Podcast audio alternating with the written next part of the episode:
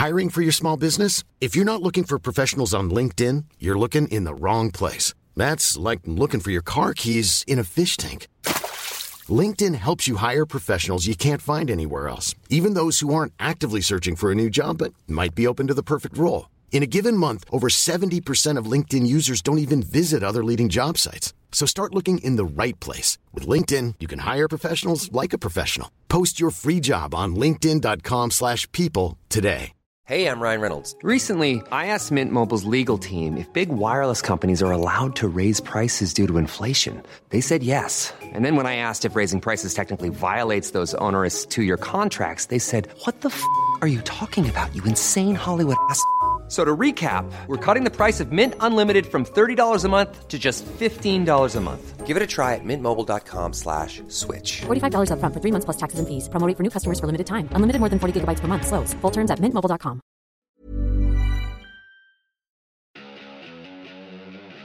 This week's episode of the Guitar Nerds podcast is sponsored by KMA Audio Machines, an effects pedal range sporting undoubtedly some of the best looking graphics and best sounding circuits out there. With a heart and soul well rooted in the classic tones of yesteryear, but with a mind firmly fixated on the present and future needs of musicians, KMA are an extremely exciting new brand.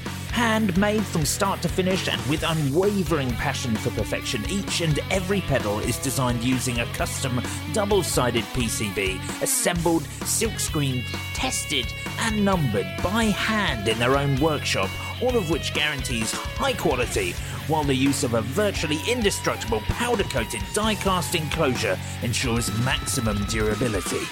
KMA Audio Machines truly stand out as one of the most exciting new brands in the business, now available worldwide via Audio Distribution Group, or visit kma-machines.com for more details.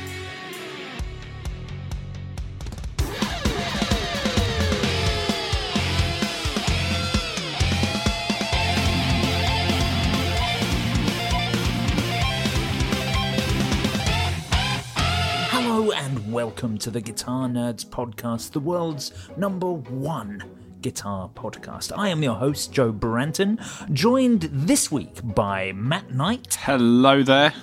And Jay Cross. That's my name.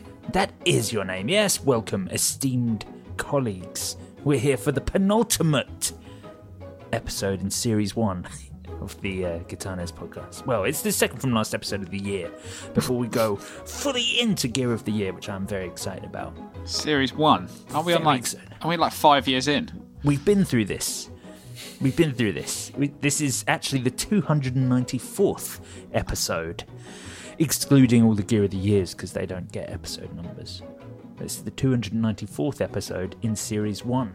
You see the way... So we're finishing it on the 95th episode. 95th. Yes, that's where we're finishing. 295. It's a nice round digit. Digits. I like round digits. Yeah, there you go. So that's that. And I assume we'll have to do the same amount of episodes in season 2. Yeah, if we live that long. Well, it's a good way of tying you guys into a contract, to be honest. So. Yeah. There we go. It's a smart move. It's a smart business move, Joe. Thank you.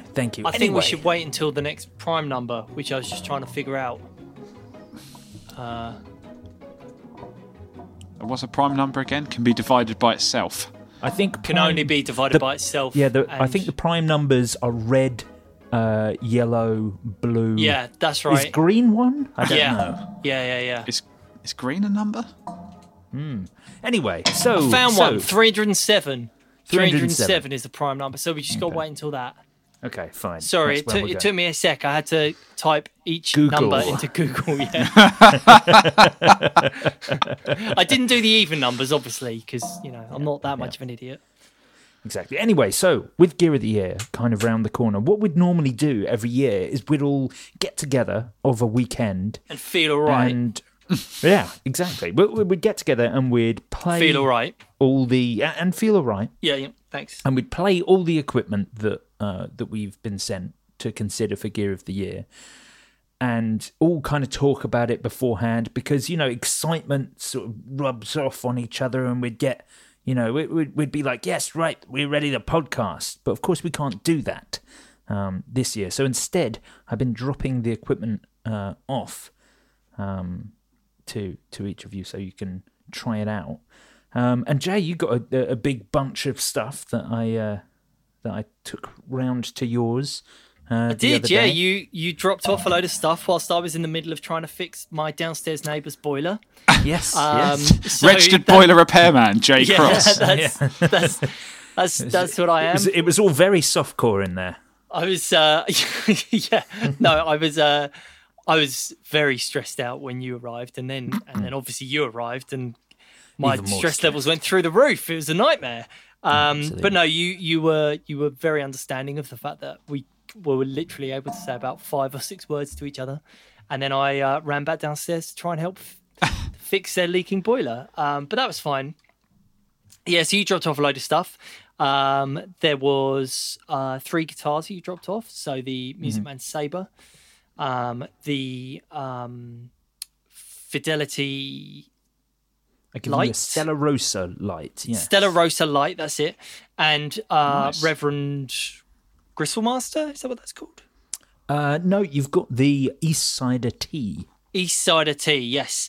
And so I, plus a load of pedals, which I've got kind of I've built a fort around me. Pedal fort. Yeah, I mean, out of all the pedals and stuff that you dropped off, the one that's really got me going at the moment is the Old Blood Noise Black Cap, which is their new... It was a Black Friday release? Is that what you said? That's when they announced it? Yeah, it was a Black Friday release in 2019, and they did a limited number just for Black Friday. But what they've done this Black Friday is they've done the same thing again, but they've also announced that it will be now, from now on, part of a current... Line. Yeah, exactly. Yeah. I thought it was really cool. I thought it was really interesting. So the Black Cap, I think we mentioned it last week or the week before. It's a a double trem. So you've got 2 trem signals, so one analog and one digital built into the pedal, and you can control them individually, and you can run them in either series or parallel. And I was running them in parallel to begin with because I thought that was going to be what would make the most sense. And it's wicked. It's really good, really interesting. It's almost delay-like, but the sound isn't really getting quieter, I guess.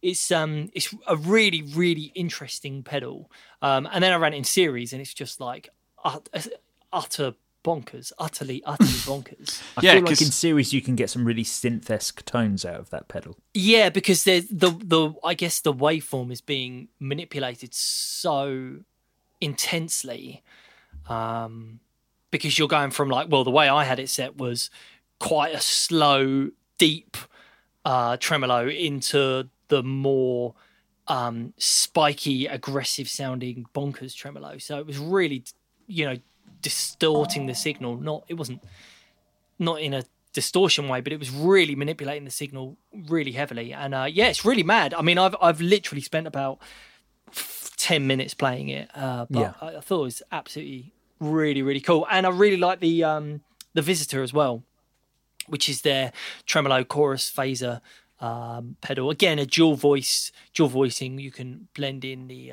secondary sound, which again is wicked, and it really does evoke that kind of extraterrestrial ambience, which is what we were talking about last week. Yes, with the kind of record I'm into. Yeah. Extraterrestrial ambience. And so that's really cool. And I've got the Chase Bliss Benson Automatone preamp Mark II in my hand right here. I've got that ready to go, so I will be giving that a play later. Plus a load of other stuff. The MXR FOD, which I'm really excited to play. I really like dual-voiced distortion pedals, so I'm looking forward to trying that. And I spent a few minutes on the Keeley Hydra, which I thought was really cool, really interesting. That's their tremolo reverb. Yes, exactly. I tell you what, I don't know if you've seen it, Matty, but there's so many jack inputs and outputs on it. It's crazy. There's 6. Yeah, because when we were talking about it a few weeks ago, we kind of didn't really know what to expect, I think. And then suddenly it's like released. I think they were teasing it, and then it was like released, and we're like, it's got loads on it, because we thought there's loads of reverb trems out there, but from what I've seen, this looks totally different. Yeah, and it sounds really cool. It's really cool. I mean, I literally went through and played. Spent about 5 minutes on each because I wanted to pretend as though I knew exactly what I was talking about during this part of the podcast. Yeah. And I think really I'm doing a really good job of, showing off my professionalism here. I think when it comes down to reverb trem, as long as you can get it to sound like the intro to Twin Peaks, it's all right. Yeah. Well, so I was playing it into. I wanted to do a bit of the A/B. And actually, sorry, speaking about Twin Peaks for a sec, did you see about the big announcement? Sorry to move away from pedals and everything for a sec. David Lynch has confirmed he's going to be doing a new series. Brand new series. Not Twin Peaks, just a new David Lynch series. It's called Wisteria, and it's going to be on Netflix in 2022. They're going to start filming it next year. So that is hugely exciting. I really thought that Twin Peaks Series 3 was just going to be like basically the end of his kind of he will never arts. Die. He was just going to go back into doing his paintings and photography and all the stuff he's been doing away from the screen. But yeah, for him to be doing this, that is going to be wicked. And I can only imagine. Hopefully, Bad Lamente's involved again because the scores that he puts together are just incredible. Let's get him a Keeley Hydra. Sounds like that's what he needs. That and an Old Blood Noise Black Cap. Yeah. Bloody lovely. Three trims. Three trims. What more could you need? Did you get much of a chance to mess around with any of the guitars just yet, Jay Cross, or is that for the gear of the year? I appreciate I'm grilling you on the equipment I gave you when you haven't really had a chance to get any of it properly. That's fine. So I tried the Music Man Sabre, and as much as I kind of my well documented opinion on flame topped guitars, I set that to one side and I played it with an open mind, and it's really nice. It's really nice. That roasted neck's lovely. The feel of the body is really nice. It sounded fantastic. It really sounded really good. And that's the thing, isn't it? It just Music Mans are so consistent with the quality of their builds, even when they've made something that maybe isn't quite our cup of tea, in as far as looks are concerned. Yeah. Certainly, it's an incredible playing guitar. Yeah, totally. And that was the only one that I really plugged in, just because I wanted to play the pedals with the guitar I was more familiar with, so I knew what I was looking for. So I went back to my Strat for that. But that's a phrase I'd never thought I'd hear you say, Jay. What's that, sorry? That's a phrase I'd never thought I'd hear you say. Going back to my Strat. I know. I don't know what's happened to me in the last couple of years. I tell you what, give it another 18 months, and I'll be buying a flame topped Strat, and I'll just be, I'll have to resign from my position of Guitar Nerds and just let you guys carry on and with your integrity intact, unlike me. Yeah. Now, at the time that I dropped off all that gear, you also lent me some of the brand new Fender pedals that have just come out. And similarly, I haven't had that much of a chance to get stuck into them. But one of the pedals that did pique my interest that I decided to plug in immediately when I got back was the Fender Dual Marine Layer Reverb, which is a triple button reverb pedal. So it's the largest pedal size that Fender do. Except I guess is it the Downtown Express, that bass preamp drive compressor thing, which I think is a 4-button. Yeah, that's right. Jobby. Yeah. But this is still the larger box, and I assume I haven't looked at price for it. I'm doing that now. 200 quid, I think, thereabouts. Oh right, okay, yeah. So it's looks like less than that. All right. I was asking that because I was kind of going to be like, obviously Fender's is really good because they're making such kind of affordable pedals, but I expected this one to maybe be like 250, that area, because you did do a £250 pedal, didn't you, of something or other? Was it the delay? There's the reflecting pool, which is the delay and reverb, which I think ended up being about 230, 240 quid. But something like that, yeah.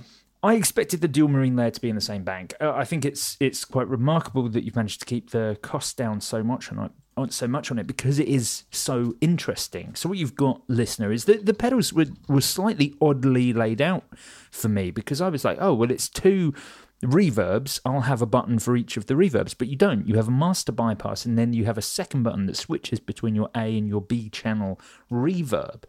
The third button's very interesting because the third button is assigned just to a sustain, which is a momentary switch. Yeah, and basically what that does is it overrides the decay time that you've got on the delay, on the reverb, so that you can basically make it just last. It kind of like in a freeze type manner, but it holds it in a sort of a freeze. Exactly, yeah. It's quite subtle. Yeah. It's not game changer plus pedal style. No. Sustain. It's quite subtle, but it's nice. It's nice as a little, just for a little je ne sais quoi on the end of bits and pieces. What's that mean? I can't say. Oh, I don't know. Okay. Oh well, I don't know why you brought it up then. But yeah, it was really good. I really enjoyed it. The reverbs I expected, I guess I from a large reverb pedal, I was hoping for more outlandish reverb sounds, because I think there's kind of a conventional range of controls, and then you're switching between three presets. But I wasn't sure if that little preset toggle was just to do with how the sustain worked. I wasn't 100% sure on that. But regardless, I thought it was a really interesting reverb pedal. I'd have maybe liked to have seen two different voicings on the A and the B, rather than the same one and then just kind of creating your own settings on it. But I think for a big box, ambient reverb pedal that's going after natural reverb sounds with the addition of that sustain pedal, I think £150 is a pretty remarkable price to be turning them out for. They look really, really good. I was very, very impressed. It was very cool.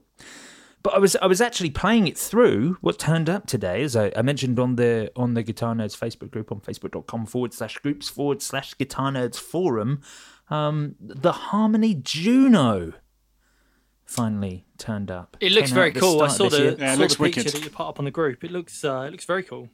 Absolutely. So the Juno's like a mini-bodied, short-scale, single-cut guitar from Harmony, with a pair of their Harmony's own gold foil P90s, which they're so articulate and gorgeous and like wonderful. I was coupling them with my Tweed Blues Junior with a ton of reverb, and they're just like aggressive enough to get on that edge of breakup tone, very nicely. I was a big fan of the way it sounded. I love the fact that it was kind of a small body, but I didn't feel like I was making any sacrifice in tone or quality of the instrument by having this cool sort of melody maker sized instrument. Also, the colour was fantastic. We got it in their metallic rose, which is a gorgeous finish. Lovely kind of polished finish, mahogany, deep mahogany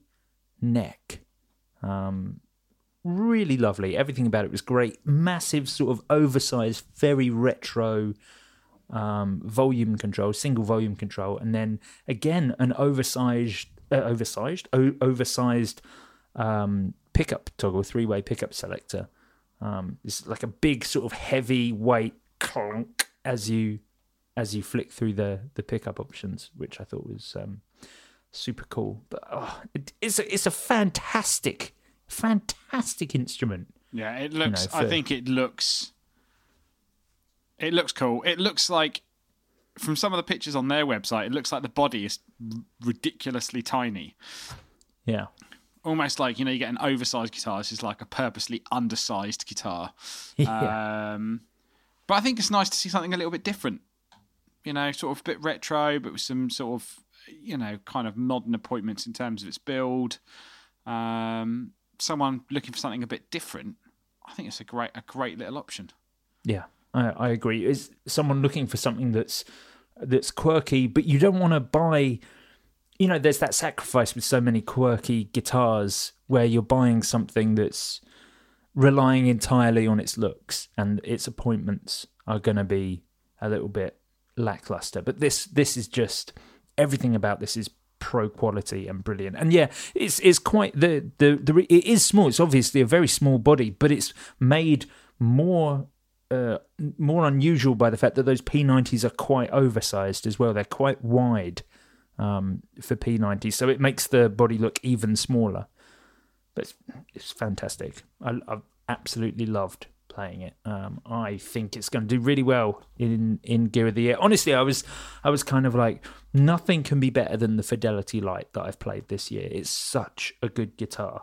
But now I've played the Harmony Juno, and I'm like, oh, I don't know. I'm going to be arguing with myself. I think that's the thing. It's going to be difficult because, you know, as you say, in the past we've all had really strong opinions on stuff because we've just had more access to stuff. You know, we've been, like, throughout the year, we would have been to a couple of shows, we would have been down to a couple of guitar shops, we would have spent more time kind of collaborating. And this time round, I mean, I hate to say it, but a lot of the time we're just going to be deferring to your opinion on stuff. It's just going to be, it's terrible. It's going to be letting Joe run the show. You know, he's going to be like, as well as he's going to be writing the theme tune, he's going to be singing the theme tune, he's going to be doing it all. I've got to write a new theme tune. Well, yeah, I need to do that for season 2. Well, no, for the Gear of the Year. And for season 2. I don't know what it's going to be. It's going to be wonderful. Now, Matt, you actually also got hold of something that we'll be considering as well, a new release for this year, but also something that we're going to be covering on a future Friday special episode. Yes, we spoke about it a few months ago, and after talking to him very nicely, the chap behind Rajani Amps, I think is the correct pronunciation, finally sent us his, I think it's VOD 50. I'm just going to double check that I definitely got that right, because I kind of feel like I might have said that before and it was definitely wrong. No, that's right. VOD 50, Valve Overdrive 50 watts, which is the only product he makes at the moment. But I've got to say, it's a bit of a game changer. He does several versions of it though, right? He does it in like head and combo. Yeah, so he does a head and a combo, but basically the same internal guts apart from the speaker. So he sent me the combo. And I was kind of just a bit blown away. The thing that really struck me was, well, two things. One, the EQ. So the EQ is not like a traditional tone circuit that you might find on maybe like a Fender or a Marshall. You've got bass and treble, but they give you a boost or cut of 13 dB in either direction.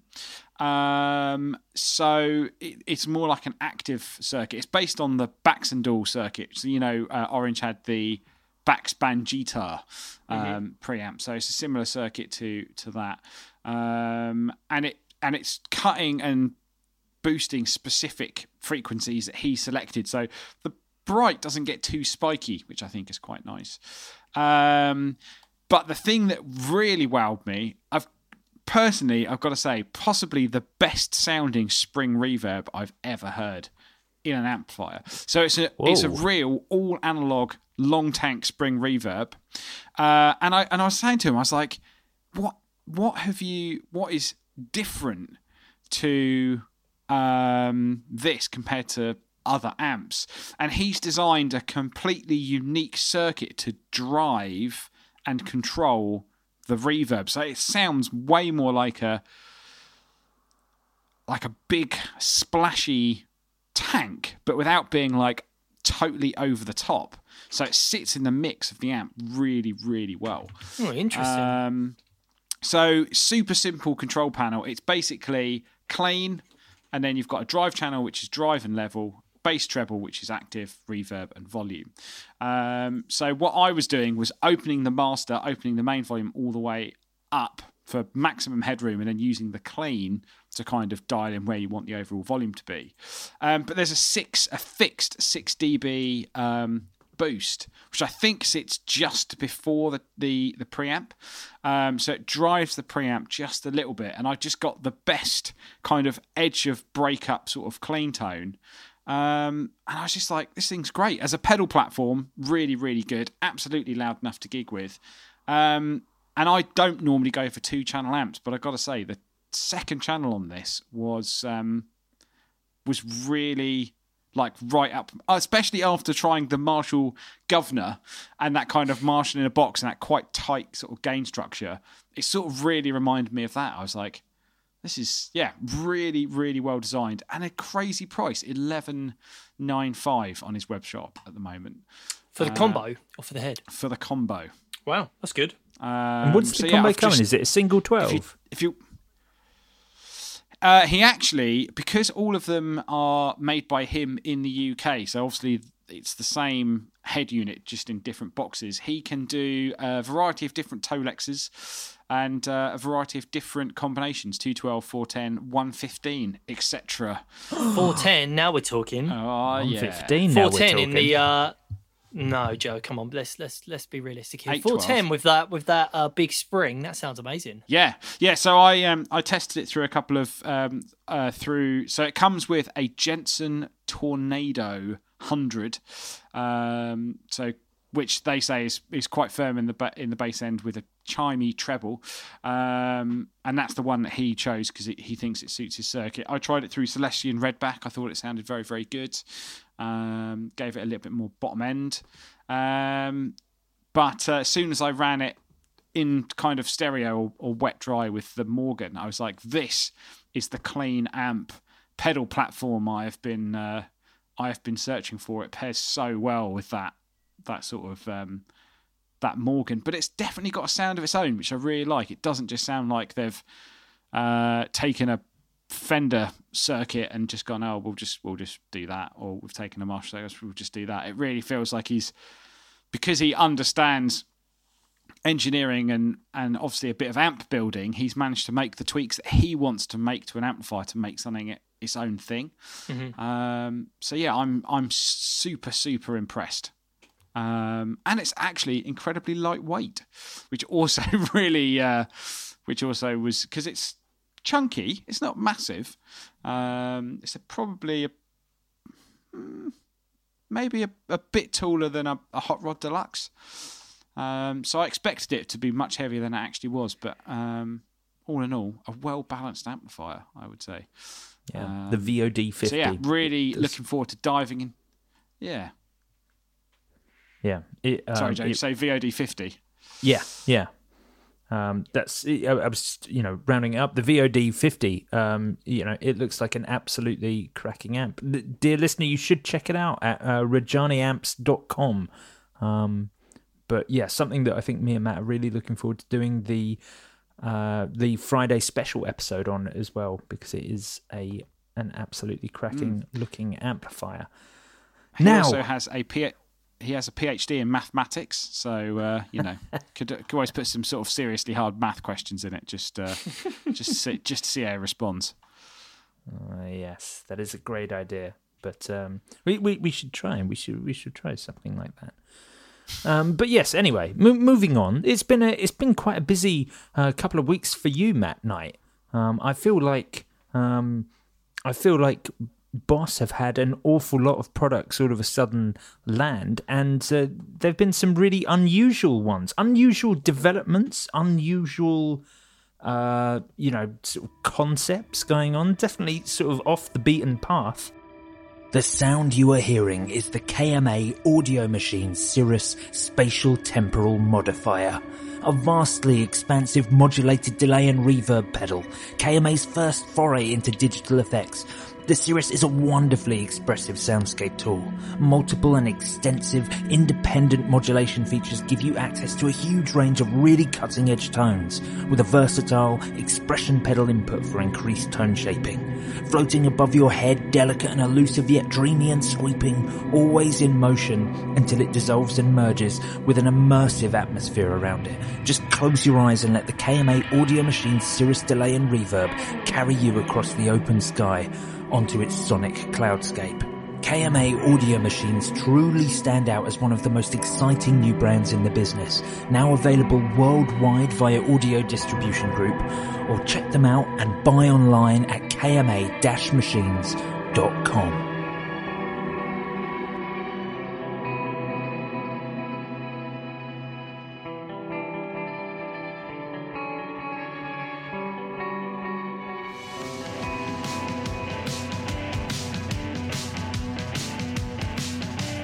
This episode of Guitar Nerds is brought to you by Shergold Guitars and their latest electric guitar, the Provocateur.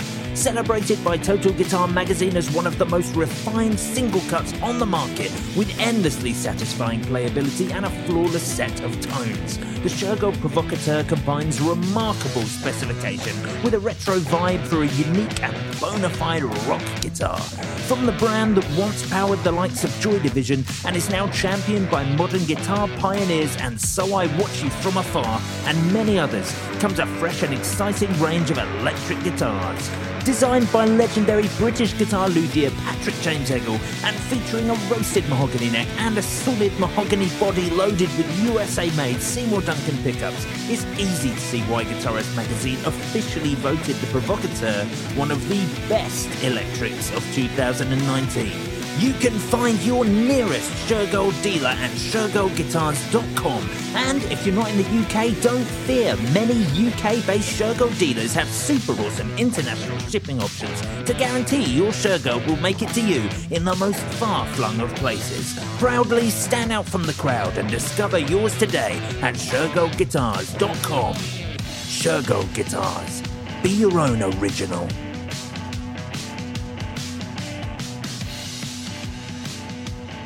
Yes, two actually major announcements as this podcast comes out. After 4 long weeks of waiting, can finally announced what the next Waza pedal is. And because lots of people guessed wrong, we also announced another Waza pedal. So we'll talk about the one that we've been teasing for a few weeks, which I'm sure... by the time people are listening to this, the internet is hopefully on fire with this news, because I'm personally, I think this is an incredible project. So we are announcing the TB2W Waza Craft Tone Bender. Absolutely outstanding. So basically, Boss and Solar Sound unite to reimagine the iconic Solar Sound Tone Bender Mark II from the 1960s. So this is the first time you guys have done a collaboration since the Angry Charlie. Yes, and actually this project, Angry Driver. Sorry. Which has got the Angry Charlie in it. This project technically kick-started at that House of Vans event. So we took Yoshikagami and some of the engineers to Denmark Street, and that's where he met Ant Macari. And Ant tells a fantastic story, and there's some videos coming up later in the week, so I won't give away any of the story, but there's a whole bunch of just cool stuff that's been happening, and every time they've come over, we've gone to meet them. And there was a point when we were like, or Yoshi was like, we're not sure if it's possible, because Ant was saying there's only like 8 components in a tone bender, but they're all so specific and so carefully selected and built for that sound, that really, really iconic sound. And, to do it in a more mass-produced way, as it were, although this one will be limited, but, and to do it analog and to do it with real germanium transistors and do it the same, was a huge challenge for Boss, because we've not done anything like that for quite some time. It seems that it's a totally different way of approaching stuff. Yeah, I guess so, that sort of the hand-built small quantities of pedals to Boss, who are used to, obviously, you know, large production effects. Yeah, so so Ant Macari and Yoshi, Ant's an amazing guy, and obviously he's got like an insane collection of tone benders. He's been buying loads back, and I think he's trying to get one of the first ones ever made. It was built in a wooden box and given away in like NME and stuff like that. It's all this crazy stuff. So obviously he's got a crazy selection of tone benders to pick from, and he played a bunch, picked the best one and sent it to Boss, and that's what they modelled or built the TB2W on.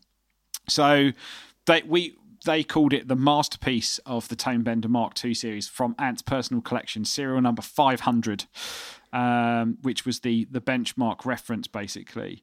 And then it basically features rare germanium transistors carefully selected for optimum tone, a three-way voltage selector, which I think is incredible. So you can have three different types of voltage, selectable true or buffered bypass, which again is another real first for a true analog fuzz pedal, and a refined circuit for ultra-consistent performance from pedal to pedal.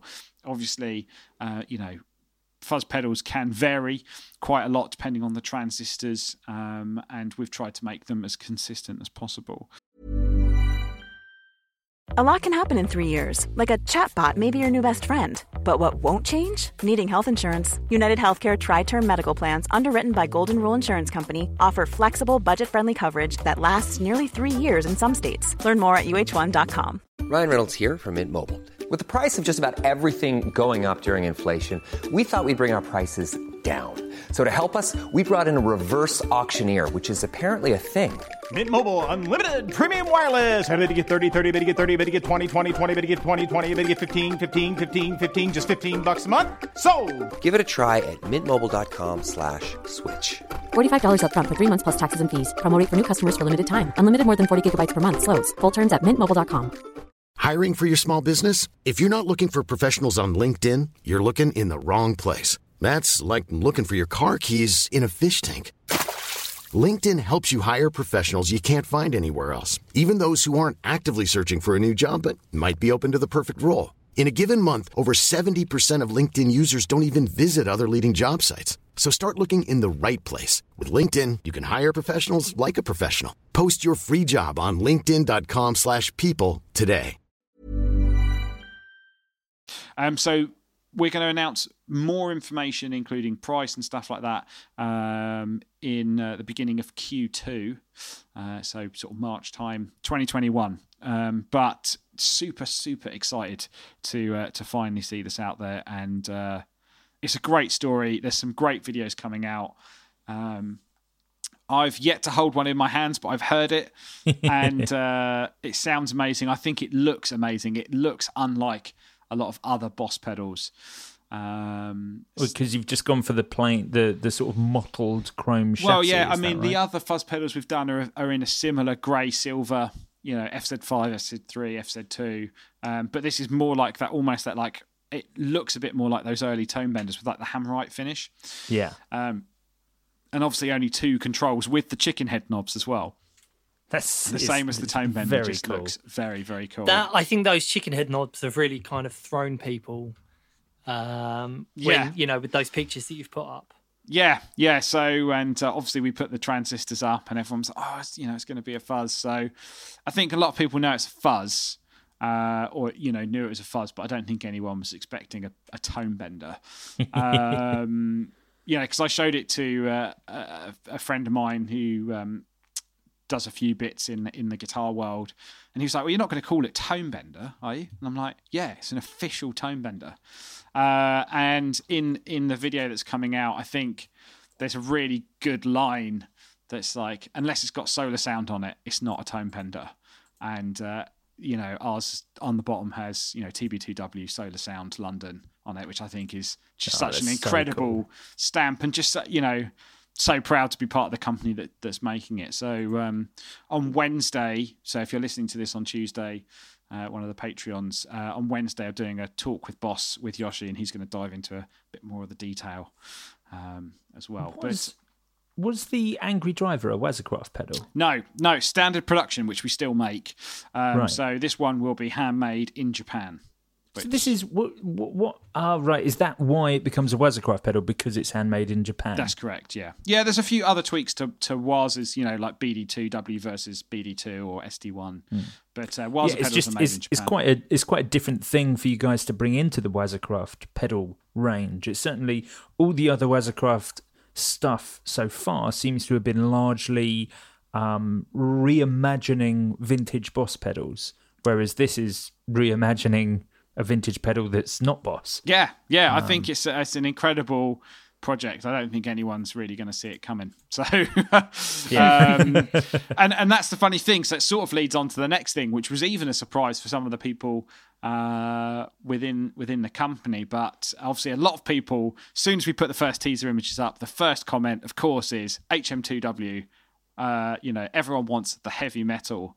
The kind of cult Swedish chainsaw pedal, and there's over the last 10 years there's been a couple of petitions to like bring it back, and then one gained quite a lot of traction a couple of months ago, and Yoshi announced last week to us that we're gonna remake it.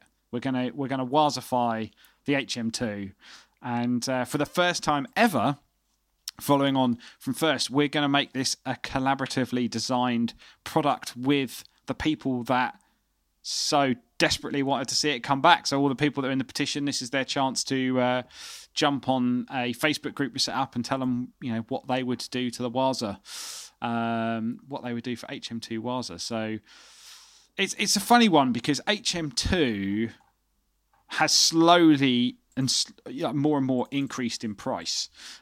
Some are going, you know, mint condition ones with box, which I have, are going for like $300. And it's a weird one because it was, bizarrely enough, it was the fourth ever Boss distortion pedal. It came out in 1983. So you think what? SD1, DS1, DS2? OD1. When was the Metal Zone then? No, OD1. DS1, SD1, HM2. All right, okay. Wow. 1983. So yeah, 6 years into Boss being a company. And Yoshi said something really interesting, which was quite cool, because it's actually quite low gain in some ways. It's basically an OD1 circuit with a different clipping diode on it. And the tone control was really interesting. Actually, it's called Color, and then it's got a high and a low, and it controls multiple frequencies at once that they've kind of dialed in. But it was really aimed at that sort of rise of, I guess, that kind of first wave of heavy metal in the early 80s. And it stayed a consistent seller until 1991. Which then got replaced by the Metal Zone. Oh, the Metal Zone's a replacement of the I didn't know that. They basically just about crossed over, but it became iconic because, bizarrely enough, even though people like David Gilmour used the HM2, it became famous because of a band called Entombed, and they used it on a record called Left Hand Path. They're a Swedish death metal band from Gothenburg, and yeah, their sound was effectively a cranked HM2, so all the knobs to maximum into, I think, a PV or like a Marshall MG or something, and just this gnarly, what became known as the Swedish chainsaw, and it's just gained a consistent and cult following ever since.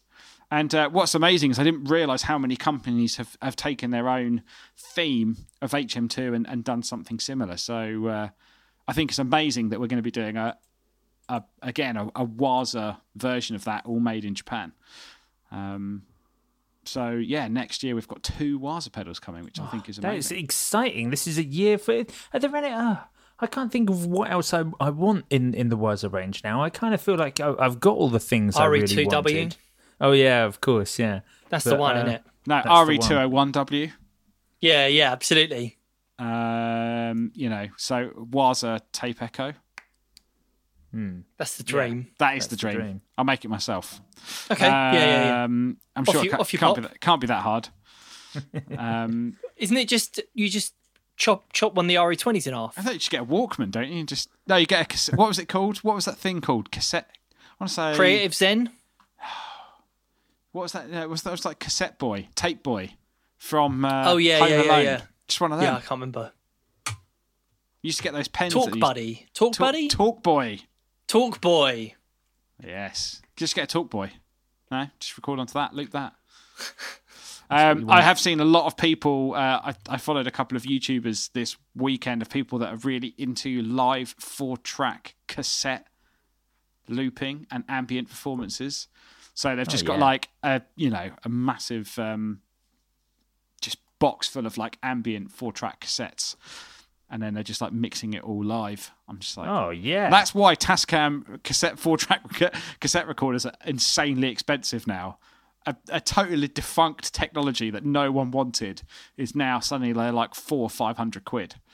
Do you remember the? Do you remember that Tascam? It's been a few years since we talked about this, but do you remember that Tascam guitar combo that had a CD player? CD GT1. Yeah. Oh man, we used to sell loads of those. Didn't it have? Wasn't the speaker configuration like 6 8-inch or 6 4-inch speakers or something like that? Did it even have a speaker in it? Was there an amp that had it? There was an amp that had one on it. Yeah, there's a combo. But then there was a standalone unit that just you plugged headphones in. Oh, I see. Oh, right. No, yeah, I wasn't thinking of that. I was thinking of the guitar amplifier. Tascam there was a Tascam CD GT. One and then a CD GT2, and then I think they ended up bringing out an MP3 version, but I think by that point they'd lost the entire market by that point. But yeah, Tascam have been responsible for some great stuff. Do you remember the Gibson in Tascam Orange, the ES33? Came with the cable. I do remember that. Yeah, came with Cakewalk. Yeah, no, it came with a cable as well. It came with a Tascam recorder cable. Do you not remember? It had a recorder built into the cable. That's exactly what you want. Well, Gibson did that, didn't they? They did the looper cable for a while. Well, I think that's what it was. I think it was Tascam cable. Yeah, there was like maybe it was a Gibson collaboration thing, but yeah, they definitely had like a recorder cable. Reminds me of the wiretap from Line 6. Do you remember that was like do the same thing? Yeah, well, it was basically in line with your guitar. It was just a recorder. You couldn't loop. You just put it at the end of your signal chain, and then you press the button, just recorded. I remember that. I want more things built into other cables. Things. Yeah, and I want more cable built-in things. Like, do you remember when we discovered that Proco do the Proco Rat? The rat cable. Tail. The rat tail. Was it the rat tail? I feel like it was the rat tail. I feel like if I was going to put a Proco Rat into a cable, I would call it a rat tail. Yeah. Yeah. See, that was cool. The Gibson looper in a cable. Yeah. That was cool. I've just found it. The Gibson memory cable. Oh, memory cable. That's what you want. It was a handheld recorder in a guitar cable. So Gibson and Tascam came out in 2014. I'm guessing... total failure. It was $99 at the time. That's okay. That's you can't put a price on perfection. And, yeah, that's true. That's true. But the stupid thing. Sorry, Jacob.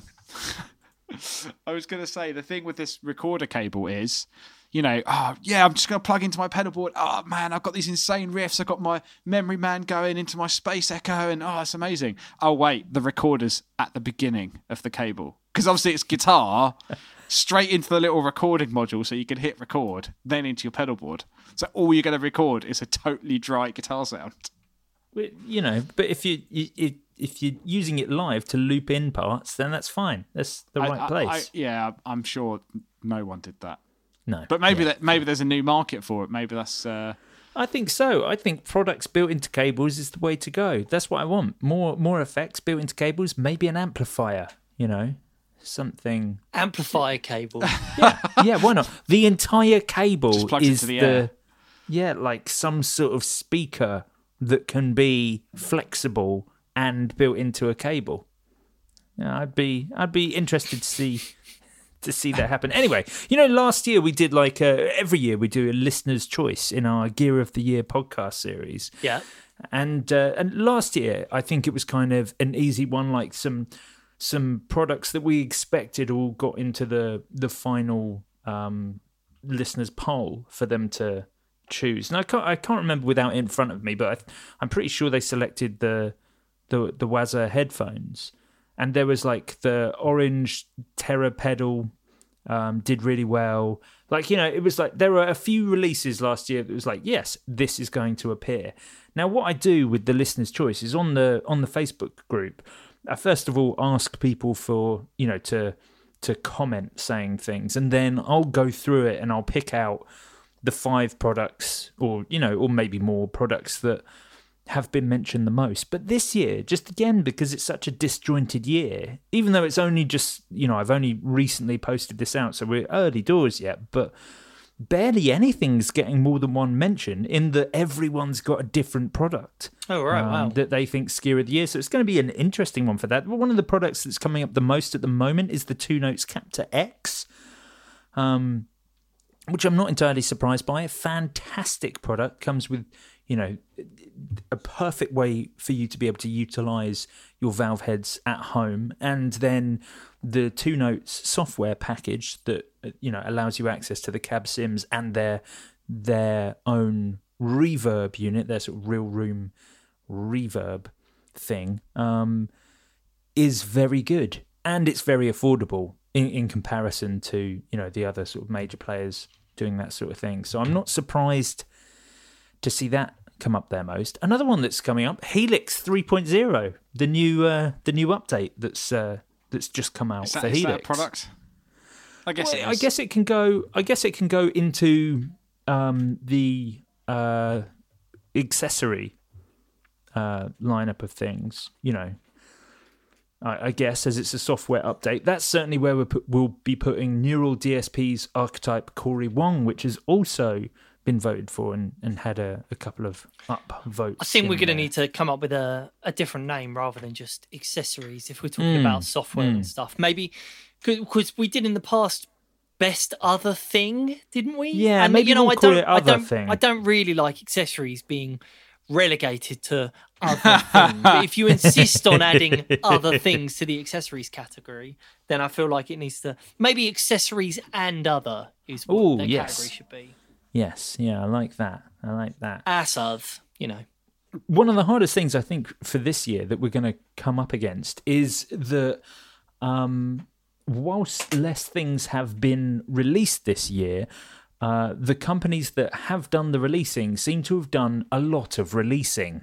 Like, we expect Fender and Boss to release a lot of products each year, but this year both companies feel like they've...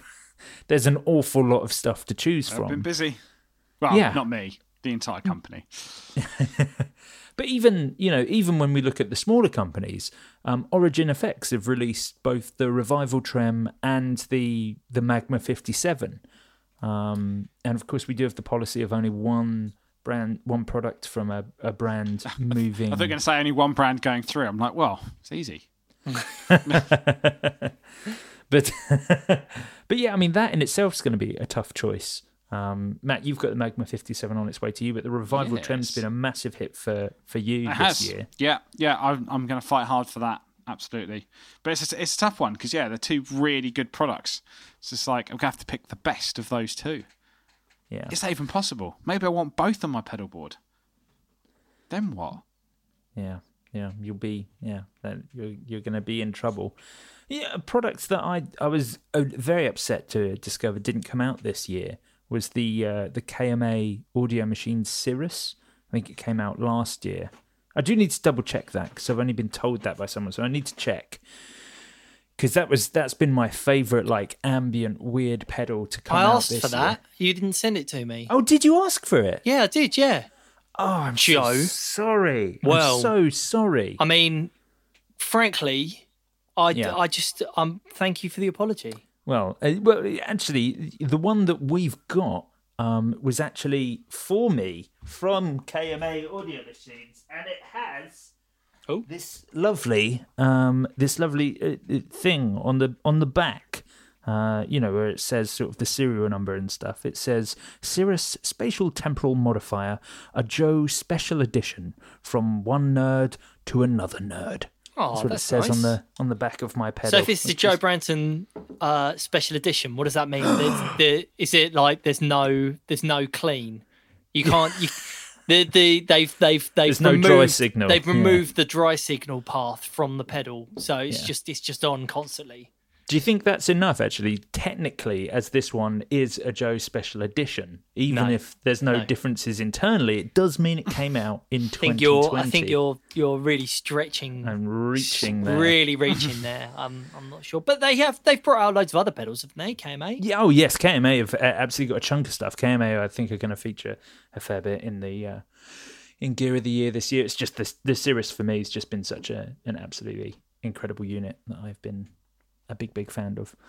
I think the Logan came out this year, which I think is what we'll be potentially talking about, which is their really mid-pushed drive, which also allows you to run an expression out on the mids, so that you can kind of sweep it like a wah, which is quite cool. But yeah, I'm going to be looking forward to that. Now let's talk about some other things that have come out this week, some things that have landed. Should we start with this Carstens amplification unit, which I've never heard of the brand Carstens. This was the first time I'd kind of seen them, seen anything from them. And I you know, a lot of the time when you see these really sort of custom shop amplifier companies come out with new amps, and I'm almost like I almost put them to one side, because I'm like, well, if it's a US company, I'm not going to be able to get one to try out, and it'll be probably made in such a small quantity that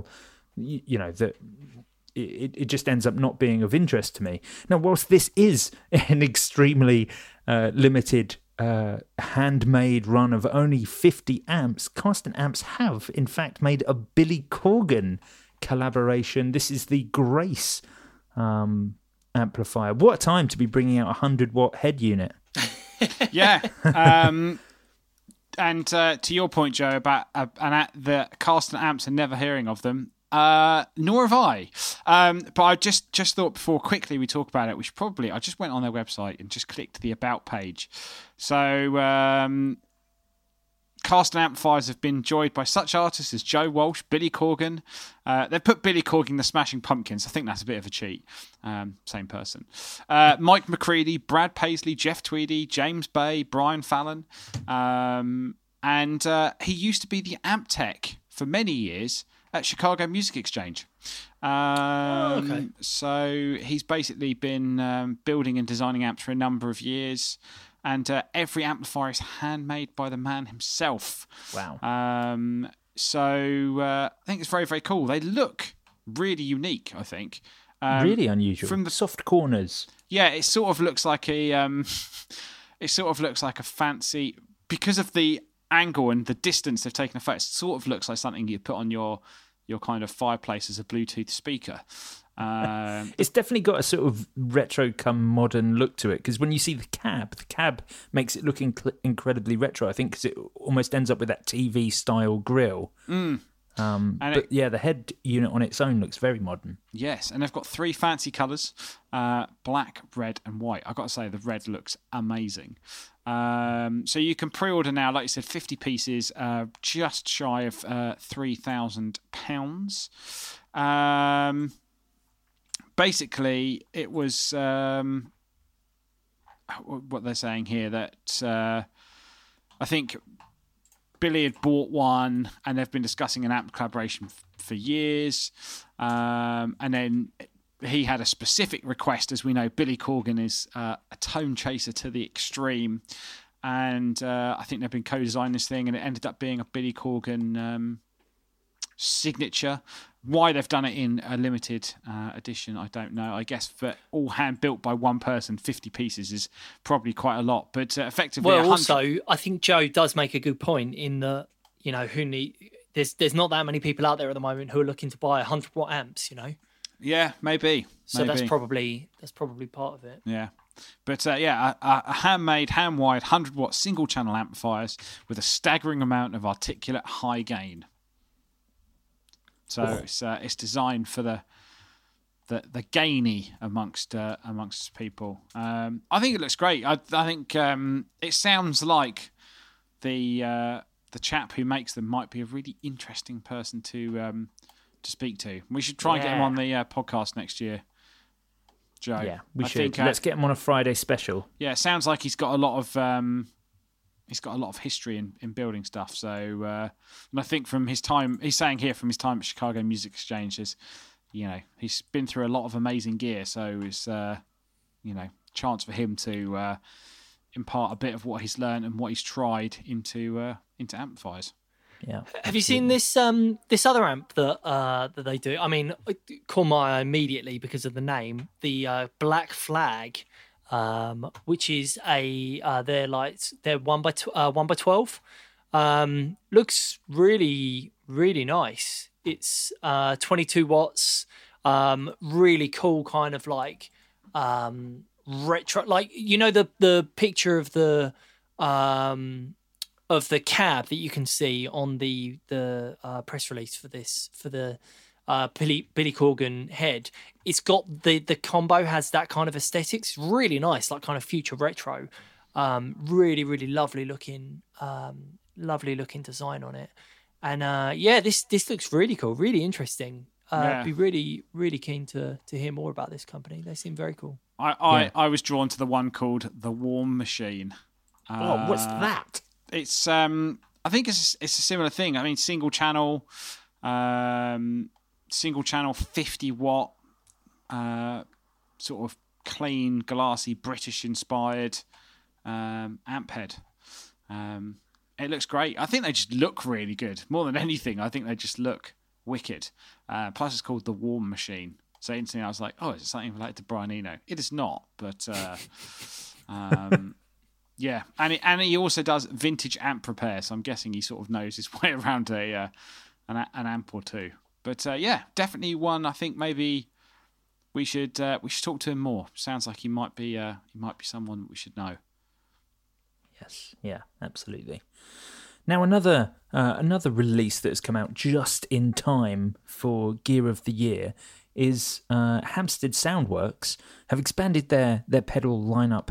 Once more, again, a brand that make absolutely fantastic amplifiers, and that really is kind of their core and their bread and butter. But they released the Zenith, which they're calling the ultimate tone shaper, which is bang up our street because this is essentially a make-gooder, and it's a pedal that. I think a couple of weeks ago on the podcast, we were asked the question, what makes the ultimate make-gooder?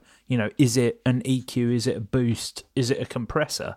And the Zenith is all three of those things in one, with a three-band EQ, a separate compression, a blend, and a 20 decibel boost as well, all built into one, all with secret switching so that you can control the compression and the EQ independently if you're using something like an ESA or gig rig, which is very, very cool. And sorry, you need to say that again. Secret switching, that's what they're calling it. Yeah basically.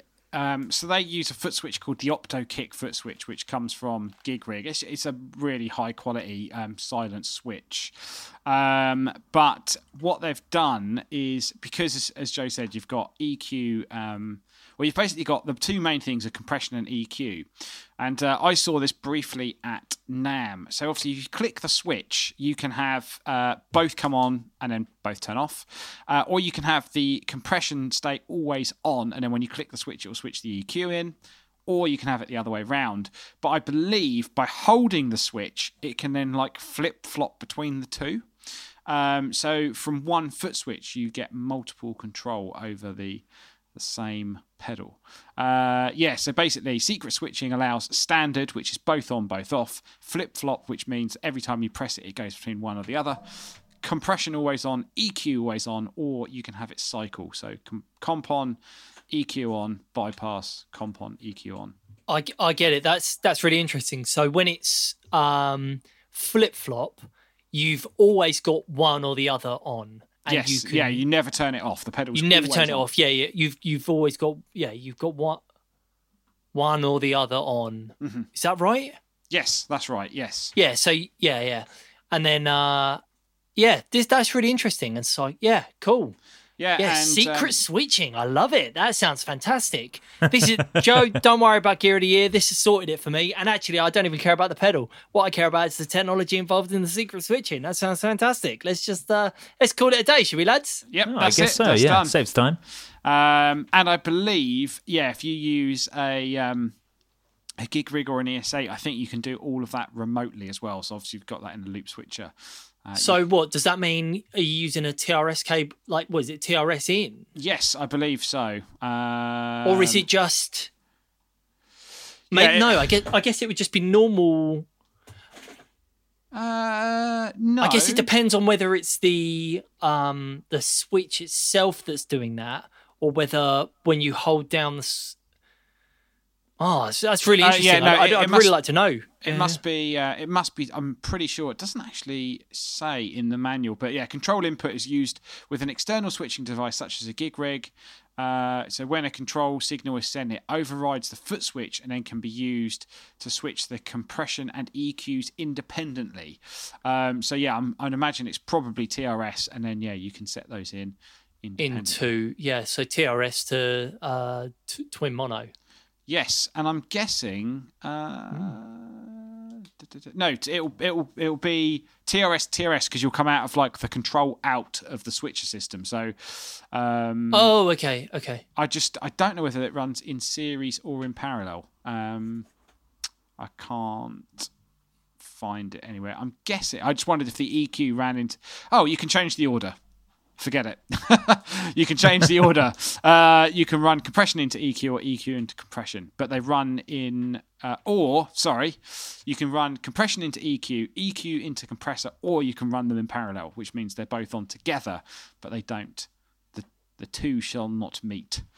And you can run anywhere between 9 and 18 volts. This could be the ultimate make-gooderer. This could be the ultimate make-gooderer. What an absolutely fantastic pedal from Hampstead Soundworks. I'm very much looking forward to trying one out ahead of Gear of the Year. Have you got one, Joe? Fantastic. Not yet, but we will have one very shortly. Yeah, I remember seeing this at NAMM now, and I know they've obviously not mentioned it much since then, but this looks like the ultimate make-gooderer. I'm excited. I'm very excited. It looks very, very good indeed. Now, we are drawing to a close of this week's free episode of the Guitar Nerds podcast. Unfortunately, at the start of the episode, once again, I forgot to introduce the new patrons. Joe. So I'm gonna have to do it now. Thank you very much to Morgan Hill and to James Dorr, who's joined us at the $10 tier, and also to Kaiatopia, the band, who join us at the $10 tier. Legends. Yes. Every absolutely. One of you. From $1 to $10. Yes, exactly. Yes, all of them are fantastic. Now, of course, Kaiatopia happened to be the band that have friend of the podcast, Chris, who shared with us his vintage MXR pedal collection the other day. So it was really interesting. He followed up on the group about that, and I had no idea that. MXR basically ceased being a company for a while and then were brought back and then, really, really interesting. Yeah, so, they're not a brand that I think we've delved into the history of much on the podcast at all. In favour of talking almost exclusively about Dan Electro pedals for the last 5 years. So, but yes, thank you very much, all new patrons, and welcome aboard. Now, of course, if you want to listen to more of this Guitar Nerdery, we're going to be heading over to our Patreon, patreon.com/Guitar Nerds, where we'll be continuing. So you can join us at any of the tiers, the $1, the $5, or the $10 tier. At the $1 tier, you'll get this episode ad-free and early. At the $5 tier, you get access to all our Patreon specials and our entire back catalogue. And at the $10 tier, you get all of those things. Plus, I'll sing your name in a song. at the end of this podcast. Join us on all the social medias with @GuitarNerds, and join the discussion on Facebook at facebook.com/groups/GuitarNerdsForum. Thanks very much for tuning in, and we'll be back next week with more of this guitar nerdery. Farewell. Cheers, gang. Bye. This is the second from last Patreon song of the year. My goodness, yes. Of Andrew and Russell Healing, Kristen Navitile, and Yogi the guitarist, John Mavadier and Kyle Harris, Cloud Lifted, Pat Simons, Rich Creswell, Joe Hubbard, Sean Hughes and Michael Lowe and Brian Hansen and Shane M, Jeffrey Wetz and Eric Hemmer, Samuel Frost, Brian Nancy, Gavin Vanderlinden, Jacob McKee, Andy Manley, Scott Ding and Robert Butterworth. Like guitar nerds, oh, like guitar nerds, like guitar nerds, like guitar nerds,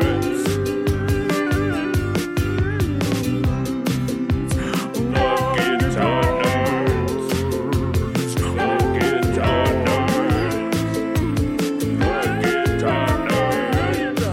like guitar nerds. Oh, Simon Newborn, Mark Fitzgerald, Kadawaki, Ryan McDermott, Stuart Robert, Mia Minton, Christine Lund, Hanson, Keith Adams, Michael McVeigh, Eric Fowler, Drew Goodjoe, Patrick Merritt, Peters, Richard Sudworth, oh, Jack Cunmore, James Gore, Ken Sayers, Adrian Dare, Dave Matthews, Katopia of the Brand, Sean Arbo, John Anglin, Rob Gould, Dr. Rappleton, Andy Cooper, Russ Edwards, and Nate Nagle.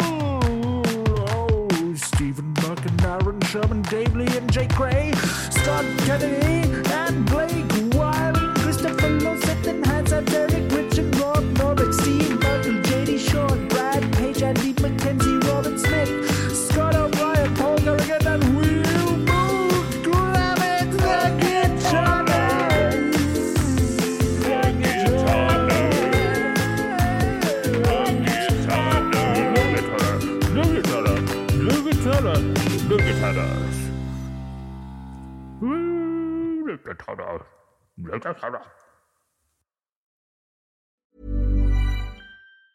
Planning for your next trip? Elevate your travel style with Quince. Quince has all the jet-setting essentials you'll want for your next getaway, like European linen, premium luggage options, buttery soft Italian leather bags, and so much more. And it's all priced at 50 to 80% less than similar brands. Plus, Quince only works with factories that use safe and ethical manufacturing practices. Pack your bags with high-quality essentials you'll be wearing for vacations to come with Quince. Go to quince.com/trip for free shipping and 365-day returns.